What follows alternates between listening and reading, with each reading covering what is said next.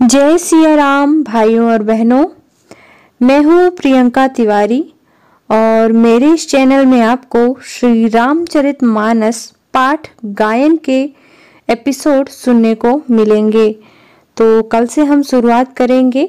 सबसे पहले आपको रामचरित मानस शुरू करने से पहले भगवान श्री रामचंद्र जी की राम दरबार में सभी की षोडशोपचार विधि से पूजा विधि कर लेनी चाहिए और इसके बाद ही रामचरित मानस का पाठ शुरू करना चाहिए। तो हृदयन्यास और करन्यास भी आप कर सकते हैं। रामचरितमानस के शुरुआती पेज में ही हृदयन्यास और करन्यास लिखे होते हैं। लेकिन महिलाओं के लिए हृदयन्यास और करन्यास की भी इतनी ज़्यादा अनिवार्यता नहीं है। वो सीधे भी रामचरितमानस का पाठ शुरू कर सकती हैं। तो चलिए मिलते हैं नेक्स्ट एपिसोड में, जहाँ पर मैं सबसे पहले बाल कांड के जो वंदना के श्लोक लिखे हुए हैं, उनका पाठ करूँगी।